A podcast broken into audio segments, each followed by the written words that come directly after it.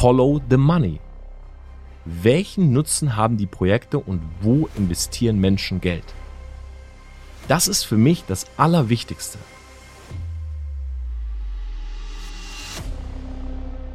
Bitcoin und andere Kryptowährungen stürzen über Nacht ab. Ist das das Ende?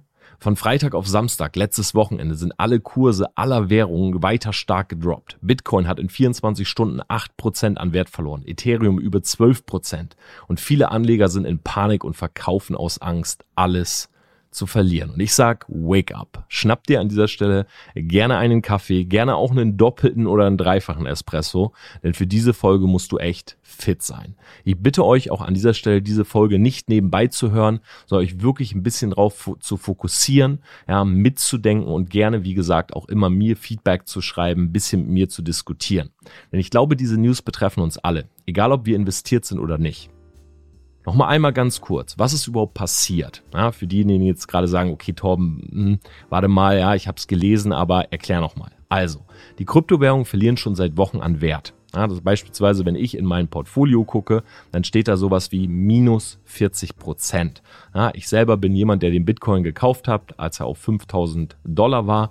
Ja, letztes Jahr im November hatte er 69.000 Dollar wert. Ich weiß noch, wie die Nachrichten reinkamen, so von meinen Freunden, die das halt wissen. Boah, Torben, ey, du hast ja dein Geld versohn so facht und so weiter. Die gleichen Leute schreiben mir jetzt, hast du es eigentlich damals verkauft oder, oh fuck, hast behalten? Ja, ich habe meine Bitcoins behalten. Ich habe es auch weiterhin vor, denn für mich war das so oder so ein langfristiges Investment. Und in dieser Podcast-Folge möchte ich mal über alles sprechen und so ein bisschen auch mein Take geben oder versuchen mal aufzulösen, woran liegt das. Also, was ist passiert? Alle Bitcoin, Ethereum, alle weiteren Coins sind extrem gedroppt. Dazu muss man sagen, dass es momentan immer noch so ist, wenn der Bitcoin fällt, fallen fast auch alle anderen Kurse. Ja, es liegt einfach daran, dass der Bitcoin immer noch so, sag ich mal, der Vorzeigecoin ist. Das ist auch immer noch der Coin, der im Mainstream am bekanntesten ist. Ja, wenn du jetzt sagst Kryptowährung, denkt jeder an den Bitcoin. Ja, kaum einer sagt, ah ja, stimmt, Solana oder Cardano. Sondern das ist dann eher für die Leute, die schon wieder so ein bisschen in dieser Bubble sind. Aber Bitcoin ist eben so der Vorreiter. Deshalb wird ja auch beispielsweise in Headlines natürlich immer benutzt, um zu sagen, ey, der Kryptomarkt, da sieht's gerade gar nicht so gut aus. Ja, wenn du jetzt aber mal zu Coin Market Cap gehst, dann siehst, siehst du, dass auch die Marktkapitalisierung der ganzen Währung extrem abgestürzt ist. Ja, beispielsweise letztes Jahr Mitte November, ja, da hatten wir wirklich so einen Höchststand, da waren wirklich 1,3 Billionen US-Dollar dort drinne.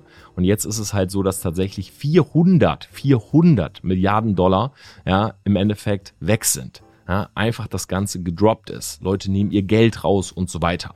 Also das ist der aktuelle Stand. Jetzt ganz wichtig für die Leute, die gar nicht in dieser Bubble sind. Was sind Kryptowährungen? Kryptowährungen sind im Endeffekt digitales Geld.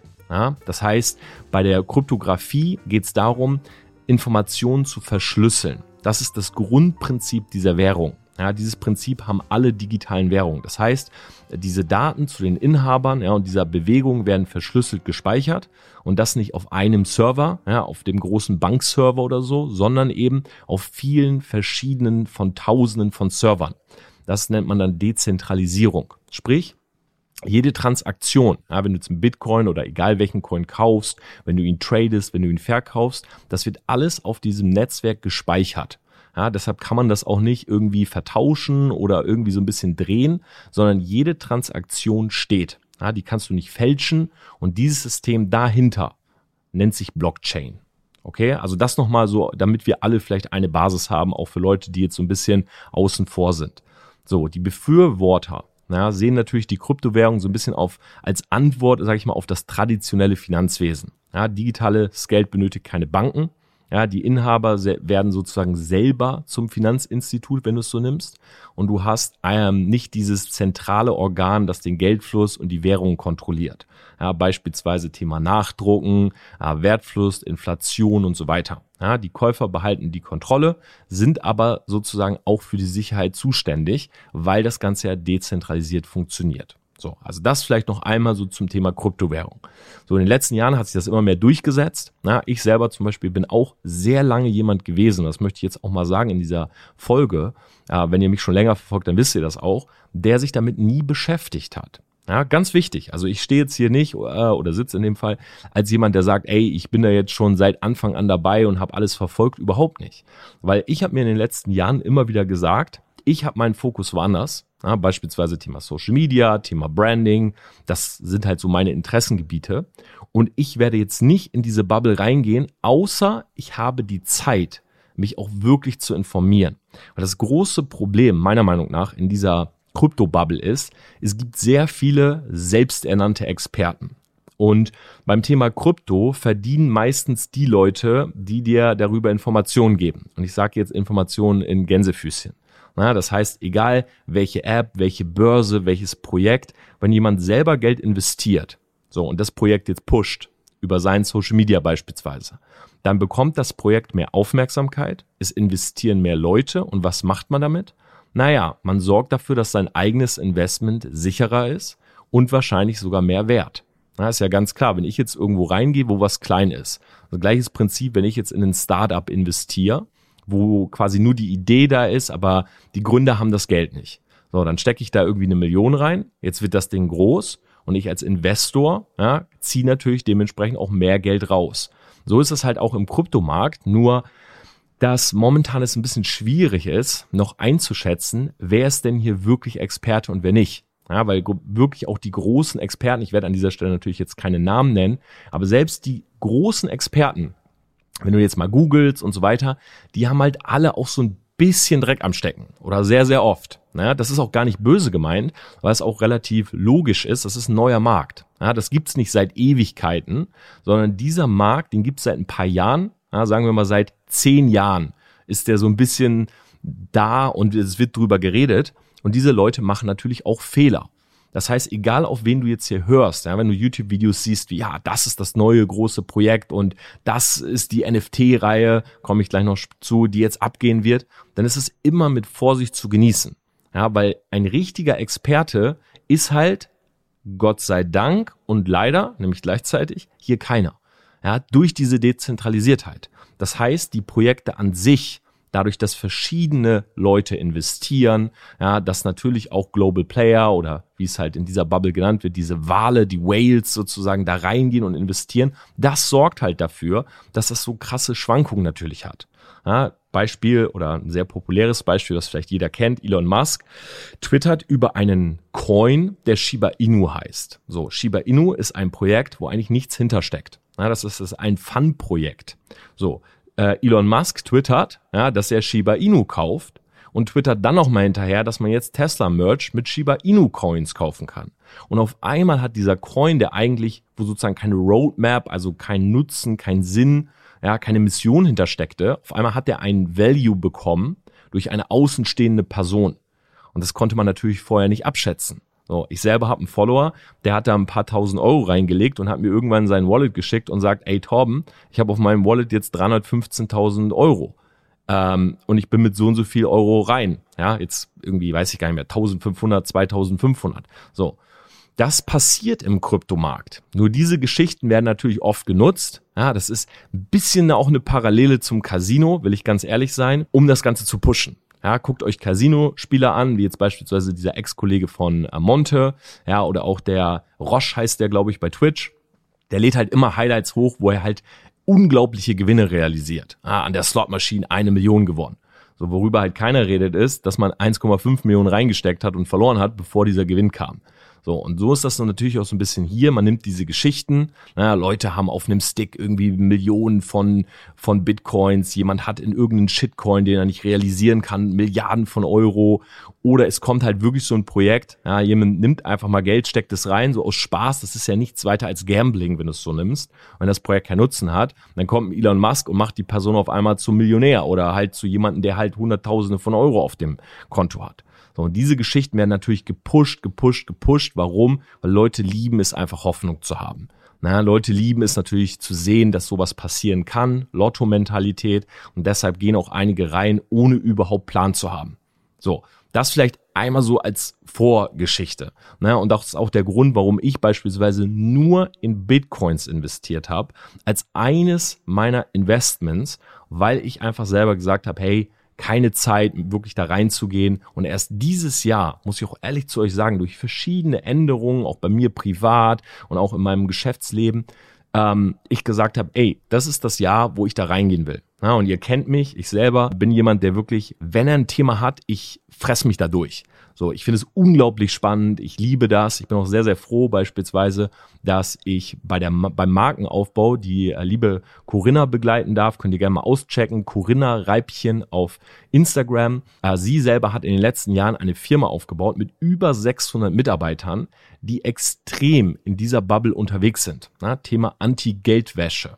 So, und von ihr zum Beispiel habe ich sehr, sehr viel Wissen bekommen. Wie läuft das eigentlich alles ab? Weil ganz klar, wenn so etwas kommt, na, wie das Thema Krypto, neue Kryptoprojekte und so weiter, dann ist es natürlich auch immer ein Markt oder sage ich mal eine Grauzone, wo viele Leute reingehen und sagen, ah, bevor da jemand Ahnung von hat, da wasche ich mal mein Geld. Oder hm, da kann ich vielleicht mal mein Geld verdoppeln, ohne darauf Steuern zu zahlen. Und das ist auch der große Punkt. Und damit komme ich jetzt in dieser Folge zum zweiten Topic sozusagen, nämlich, okay, das sind jetzt die Kryptowährungen und das ist passiert, aber warum denn jetzt dieser Drop? Und ich breche es einmal für euch hier runter. Der Hauptgrund dürfte die straffe Geldpolitik in den USA sein. Die US-Zentralbank hat nämlich angekündigt, die Zinsen zu erhöhen, um die Inflation zu bändigen. Okay, ich sage es nochmal. US-Zentralbank kündigt an, Zinsen zu erhöhen, um Inflation zu bändigen. So. Dazu kommt, diverse Staaten haben angekündigt, die Kryptowährung stärker zu regulieren. Großbritannien, Indien, Spanien, Singapur, Russland. Russland, ganz krass, sagt sogar, vielleicht verbieten wir das sogar. Ja, Russland ist einfach mal hingegangen, die russische Zentralbank, und hat gesagt, ja, wir denken über ein Verbot von Kryptowährungen auf russischem Boden nach. Na? Und natürlich das große Thema Steuern. Also Zinsen, Regulierung, Steuern ja, hier in Deutschland, wie oft sagt jemand zu mir, Torben, ich möchte gerne Helium-Mining betreiben. Ja, ist ein Projekt, was ich auf meinem YouTube-Kanal habe. Äh, wie versteuert man das? So, dass die Person mich fragt, ist nicht schlimm. Aber wisst ihr, was das Schlimme ist? Dass wenn die Person zum Steuerberater geht, der auch keine Antwort darauf hat. Weil einfach dieses ganze Thema ja, Versteuerung tatsächlich völlig am Anfang ist. Ja, es gibt mittlerweile, ich werde jetzt hier keine Werbung machen, aber es gibt mittlerweile Apps, wo du sozusagen deine Krypto-Projekte reinladen kannst, ja, die dir so ein bisschen aufschlüsseln, wie das Ganze versteuert wird.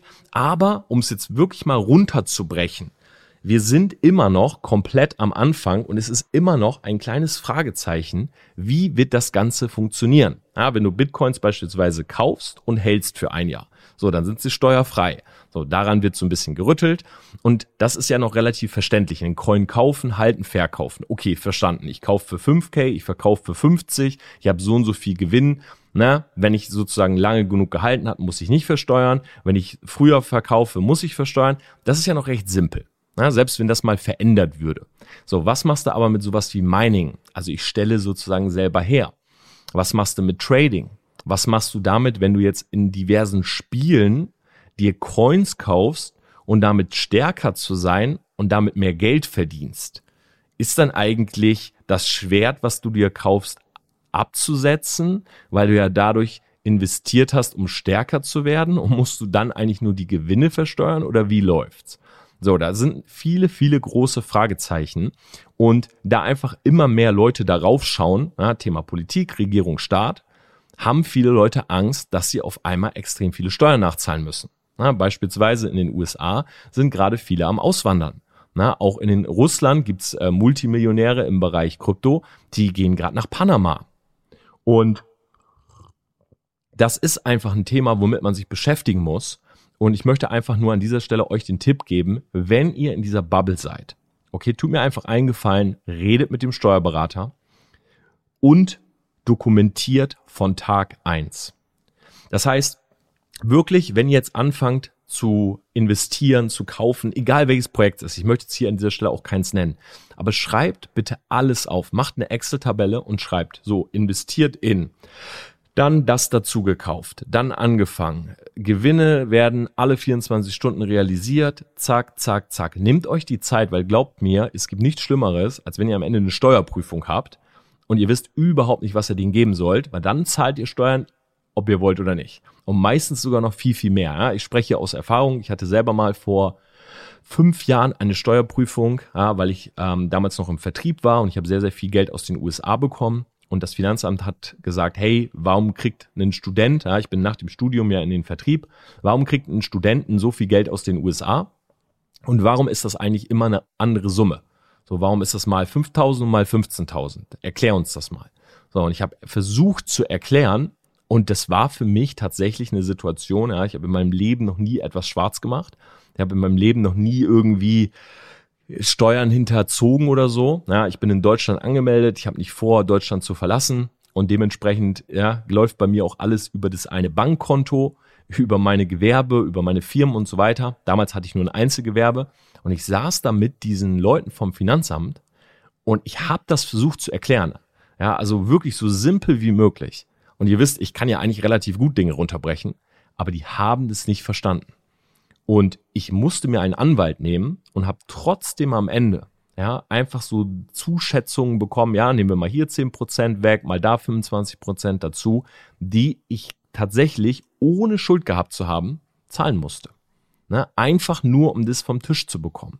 Und deshalb kann ich euch nur sagen, schaut wirklich, dass ihr alles dokumentiert, was ihr macht. So, letzter Punkt, der dazu führt, dass momentan eben alles sinkt, ist, und das darf man auch nie vergessen, Thema Corona, Arbeitslosigkeit. Ja, man guckt hier mal rüber in den Aktienmarkt.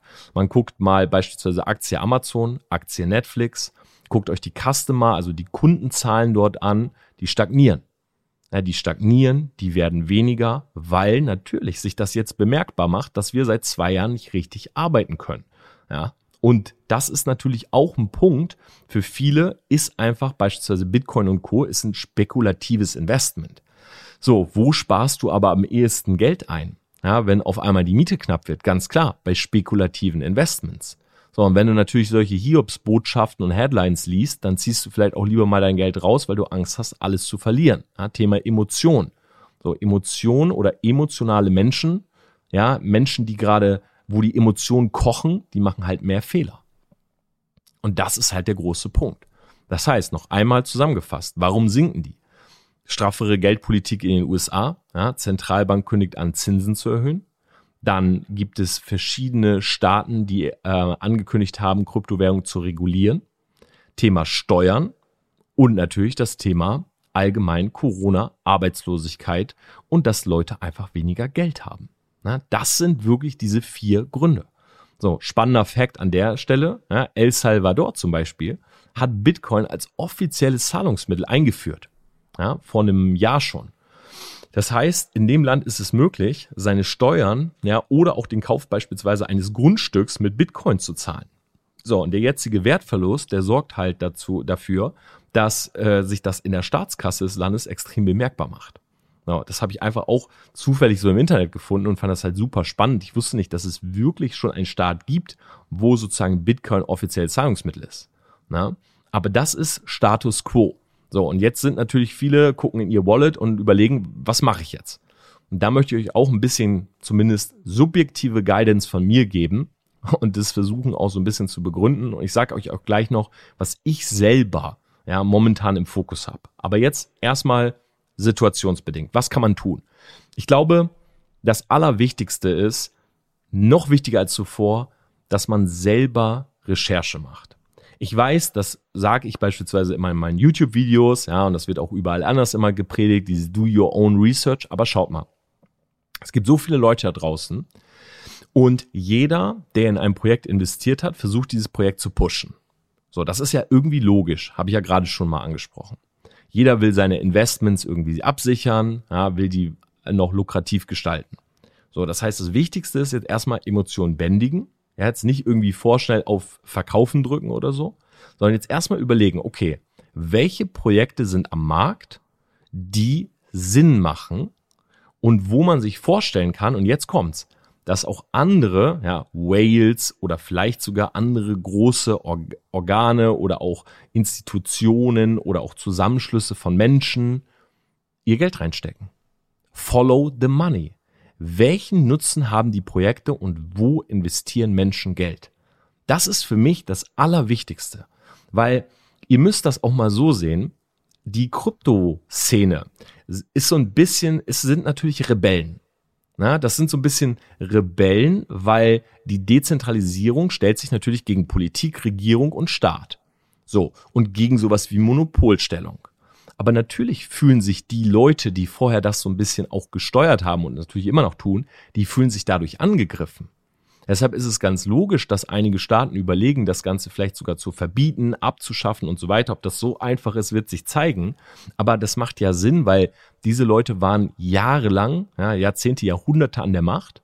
Jetzt kommt Dezentralisierung, Kryptowährung und auf einmal sehen die sich extrem bedroht. Weil jetzt geht's ja nicht mehr darum, ah ja, das ist so ein Ding nebenbei ja, und ein paar Leute stecken da Geld rein. Nee, nicht ein paar Leute stecken da Geld rein, sondern das ist eine Sache, die halt globale Relevanz hat. Ja, da werden Summen investiert, da werden Summen ausgespuckt, äh, da werden ähm, Menschen und Projekte kreiert, die halt unsere Welt verändern. So, deshalb ist es natürlich so, dass die auch schauen, wie können wir uns wehren. So, deshalb gilt für mich langfristig eben auf die Projekte zu schauen, was macht Sinn. Sowas wie zum Beispiel Games, Krypto-Games. Ne? Da gibt's eine Menge, die sind sehr gehypt. So, da haben viele gesagt, ah, die werden dieses Jahr explodieren, die sehen super gut aus, aber da gibt es momentan nur die NFTs und die Token. Das Spiel ist noch gar nicht draußen. So, das heißt, diese NFTs und die Token in diesen Spielen, zum Beispiel irgendwelche Zusatzmodifikationen in den Spielen, Länder und so weiter, die sind momentan ja nur etwas wert aufgrund des Beliefs, also aufgrund des Glaubens der Leute, dass es krass wird. Sowas ist natürlich momentan sehr spekulativ. Das heißt, es hat keinen realen Nutzen, weil das Spiel noch nicht mal draußen ist. Das wäre jetzt etwas, wo ich persönlich momentan nicht reingehen würde oder erstmal abwarten möchte, weil ich lieber mir Projekte anschaue, wo der Nutzen jetzt sofort da ist. Na, das ist so das, was ich jedem empfehlen kann. Und wie gesagt, niemanden folgen einfach. Ah ja, hier, XY hat da und da investiert. Nein, selber mal auf die Projekte gehen. Ja, ich glaube, hier in Deutschland nutzen sowieso nur fünf Prozent überhaupt aller Menschen Kryptowährungen. Aber ich glaube, die wenigsten lesen sich die Roadmaps durch. Ja, also wo will das Projekt eigentlich hin? Was ist wirklich der Nutzen? Das ist aber super wichtig, weil das zeigt im Endeffekt, ist das Ganze irgendwie eine Blase oder kann das funktionieren? Ja, oder ist das vielleicht auch so ein bisschen Hirngespinst oder ja, einfach so ein bisschen mit reingeworfen, weil es eh gerade gut lief? Weil das werden die ersten Projekte sein, die wahrscheinlich dann nicht mehr funktionieren. So, das der erste Strich. Jetzt nehme ich einen Schluck und sag euch meine drei Aspekte, die ich mir anschaue und die ich mir an eurer Stelle auch anschauen würde. Okay, Punkt Nummer eins, alles was mit dem Thema Web 3 zu tun hat.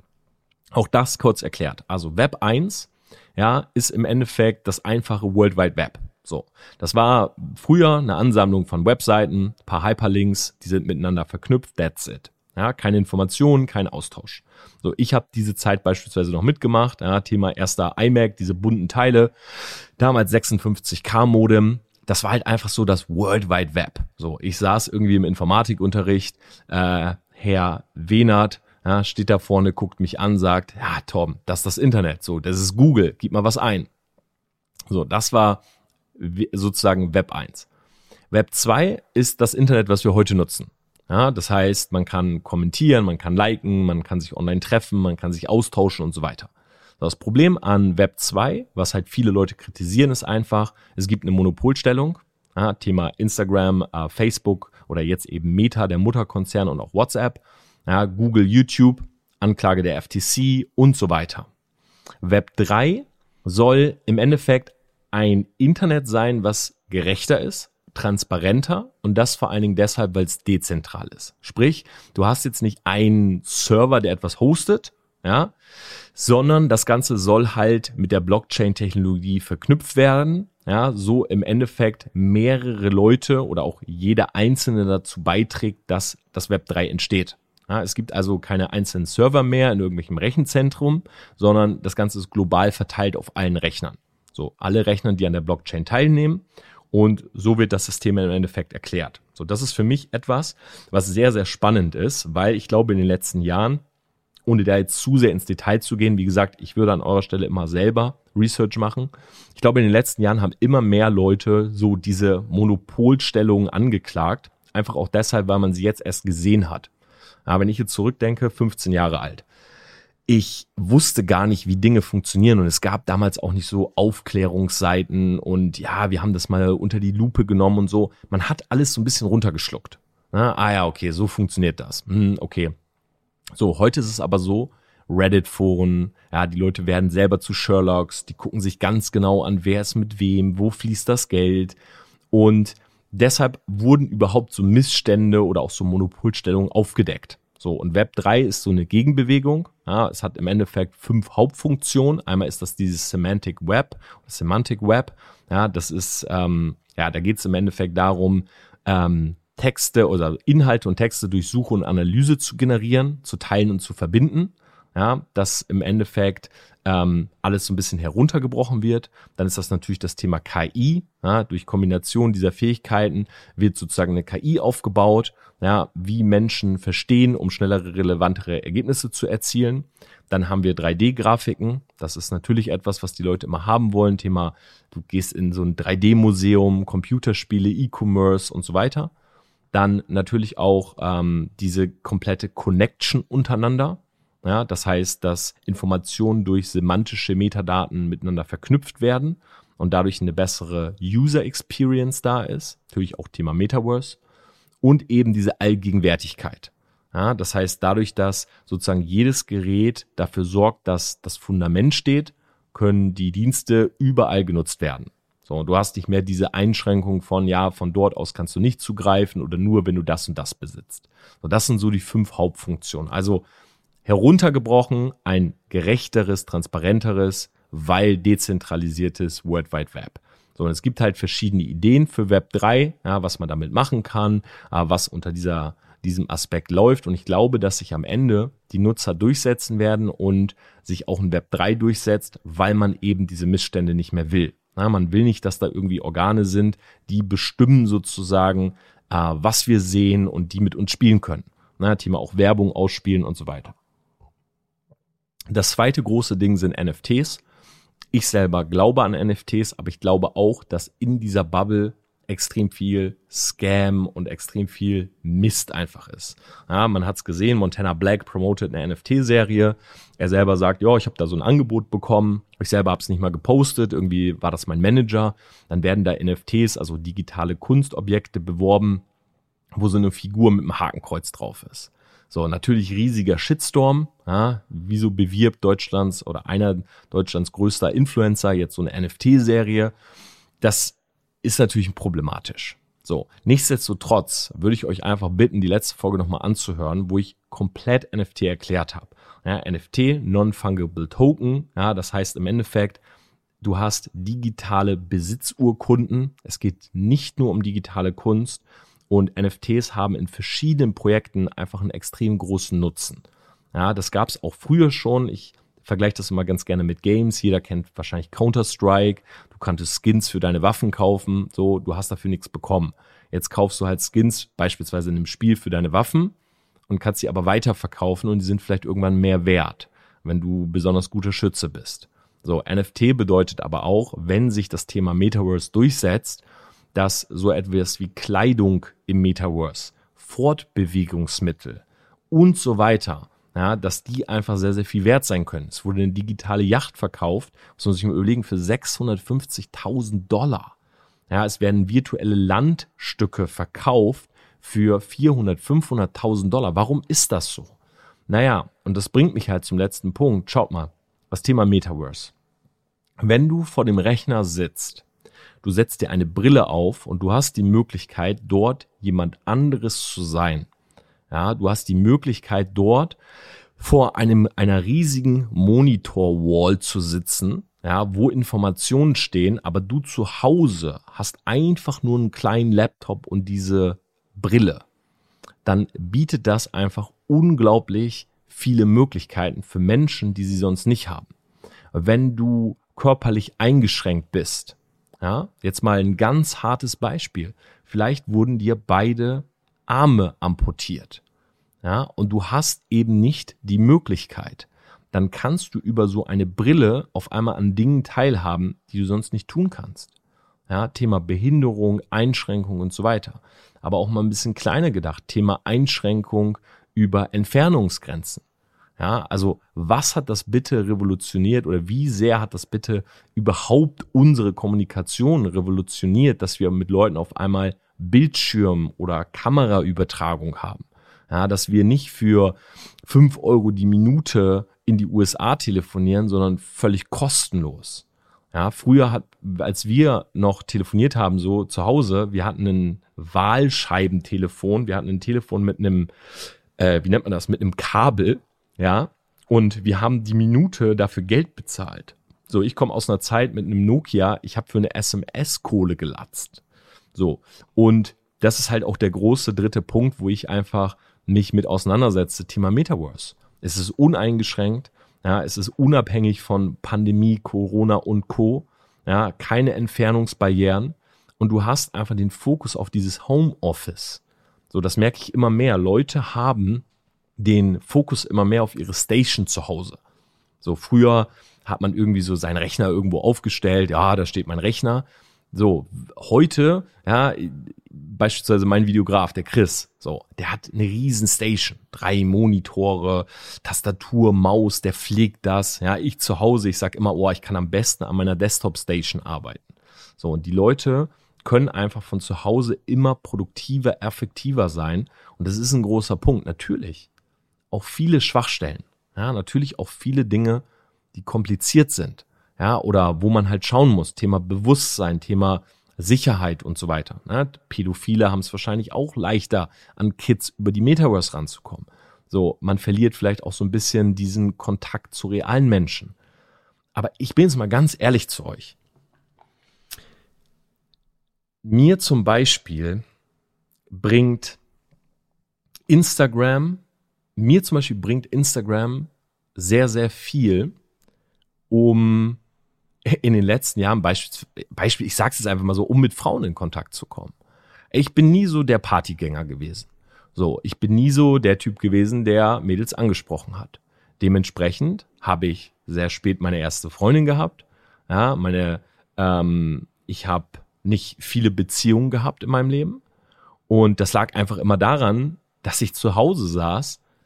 Ich kann da auch gerne mal eine ganze Folge drüber machen. Also ich habe kein Problem darüber zu reden, aber ich saß in Oldenburg und ich habe keine Ahnung gehabt, äh, wie komme ich an Mädel. Es klingt jetzt richtig dumm, aber wie komme ich, also nicht nur an Mädels, wie komme ich überhaupt mal zu einem Date? So, ich weiß noch ganz genau, als ich so in den Endzügen meines Studiums war. Da war ich halt wenig connected mit den Leuten, weil ich habe ja auch ein bisschen länger studiert. Ne? Ich war Langzeitstudent und ich bin manchmal so in die Bib gegangen, aber es war eigentlich auch nicht so mein Ding. Ich wollte das eigentlich am liebsten von zu Hause aus machen und in der Bib gab es immer so Gruppierungen. Mhm. Das heißt, die Leute saßen an so Tischen zusammen. Ich war völlig alleine. Und ich habe immer gedacht, okay, wenn man in so einer Gruppierung ist, ich verstehe. So, dann hat er vielleicht mal was mit ihr und kommt später aber mit ihr zusammen. Aber wo kann ich denn jemanden kennenlernen? So, und dann gab es halt so StudiVZ, und dort konnte man sich irgendwie adden. Und da habe ich so die ersten Versuche gemacht. Ne? Da habe ich so ein bisschen auch angefangen, so mein Profil aufzubauen und habe dann mal irgendwie Leute, die an die Uni kamen, zum Beispiel erstes Semester, habe ich dann angeschrieben. So kleiner, kleine Side Story jetzt. Ja, ich äh, erinnere mich noch sehr gut daran. Meine Freundin während des Studiums hieß Kimberly und sie ist halt nach Oldenburg gezogen. Und ähm, Sie ist nach Oldenburg gezogen. Sie hat davor, glaube ich, ein halbes Jahr oder so in den USA gelebt, in Kalifornien. Und sie kam halt so äh, Kunstmedienwissenschaft, hat sie eingetragen bei StudiVZ, das war der Studiengang, wo ich war.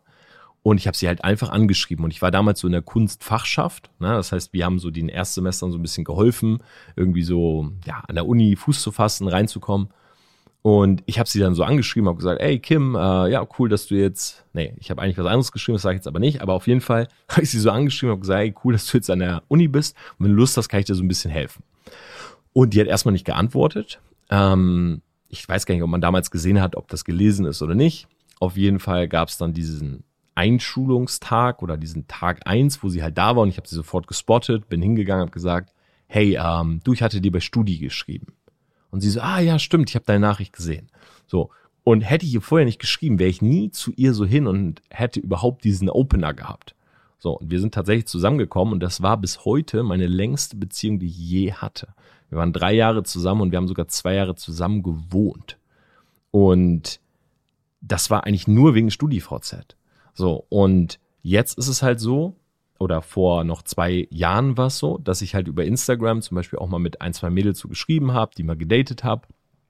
Und an die wäre ich sonst natürlich nie irgendwie rangekommen. So. Von daher, für mich hat dieses uneingeschränkte oder dieses ähm, von zu Hause aus mit anderen Leuten kommunizieren, ja, seinen Circle aufbauen, mir hat das voll viel gebracht. So, weil ansonsten wäre ich, glaube ich, immer noch in diesem kleinen Circle in Damhorst oder in Oldenburg, der mich fairerweise nicht so dahin gebracht hätte, wo ich heute stehe. Und deshalb ist Metaverse auch für mich so das große dritte Projekt oder das große dritte Ding so, wo ich einfach hinschaue. Also Web, Web 3.0, NFTs und Metaverse. So, das sind für mich die drei Gebiete, wo ich meinen Fokus habe, wo ich genau beobachte, was passiert. Und ich will auch an dieser Stelle mal sagen, in Richtung NFTs. NFT ist nicht nur digitale Kunst. Ja, auch wenn ich das in der letzten Folge wirklich äh, mehrfach so versucht habe zu erklären, aber geht bitte davon weg, dass ihr denkt, jemand kauft ein Bild. Also niemand kauft ein Bild. Okay? Es ist immer das, was dahinter steckt. Beispielsweise das Bild ist Zugang zu einem Club, zu einem exklusiv, zu einer exklusiven Gruppe ähm, und so weiter. Es geht nicht primär um dieses Bild. Ja, weil immer alle sagen, ja, ich kann das doch auch screenshotten. Nein, du kannst es nicht screenshotten. Also ja, das Bild, aber nicht den Nutzen. Der Nutzen, der ist nur für die eine Person und das ist auf der Blockchain gespeichert. Also mit deinem NFT, das ist so wie, du willst in den Club und du machst dir einen Fake-Stempel, wo der Türsteher aber sieht, dass er fake ist. Und du willst in den Club rein, stehst dann da, zeigst deine Hand hin und er sagt, ey, willst du mich verarschen? Der Stempel ist fake. Und genau so würdest du da mit dem gescreenshotteten NFT stehen. Ich hoffe, ich habe es einigermaßen simpel erklärt, ja, einmal heruntergebrochen. Was jetzt passieren wird, weiß keiner. So, geht das jetzt hoch, geht das runter? Wann ist der perfekte Zeitpunkt, wenn ich einsteigen will? Glaub mir, wenn das jemand wüsste, dann würde er es nicht teilen, sondern dann würde er sogar lieber Fehlinformationen sogar noch spreaden, damit er diesen perfekten Zeitpunkt für sich hat, um einzusteigen und alle anderen zahlen drauf. Und das musst du dir immer im Kopf einfach überlegen. Ja, das ist logisch, dass Do Your Own Research die einzige Antwort sein kann auf das, was du jetzt tun solltest.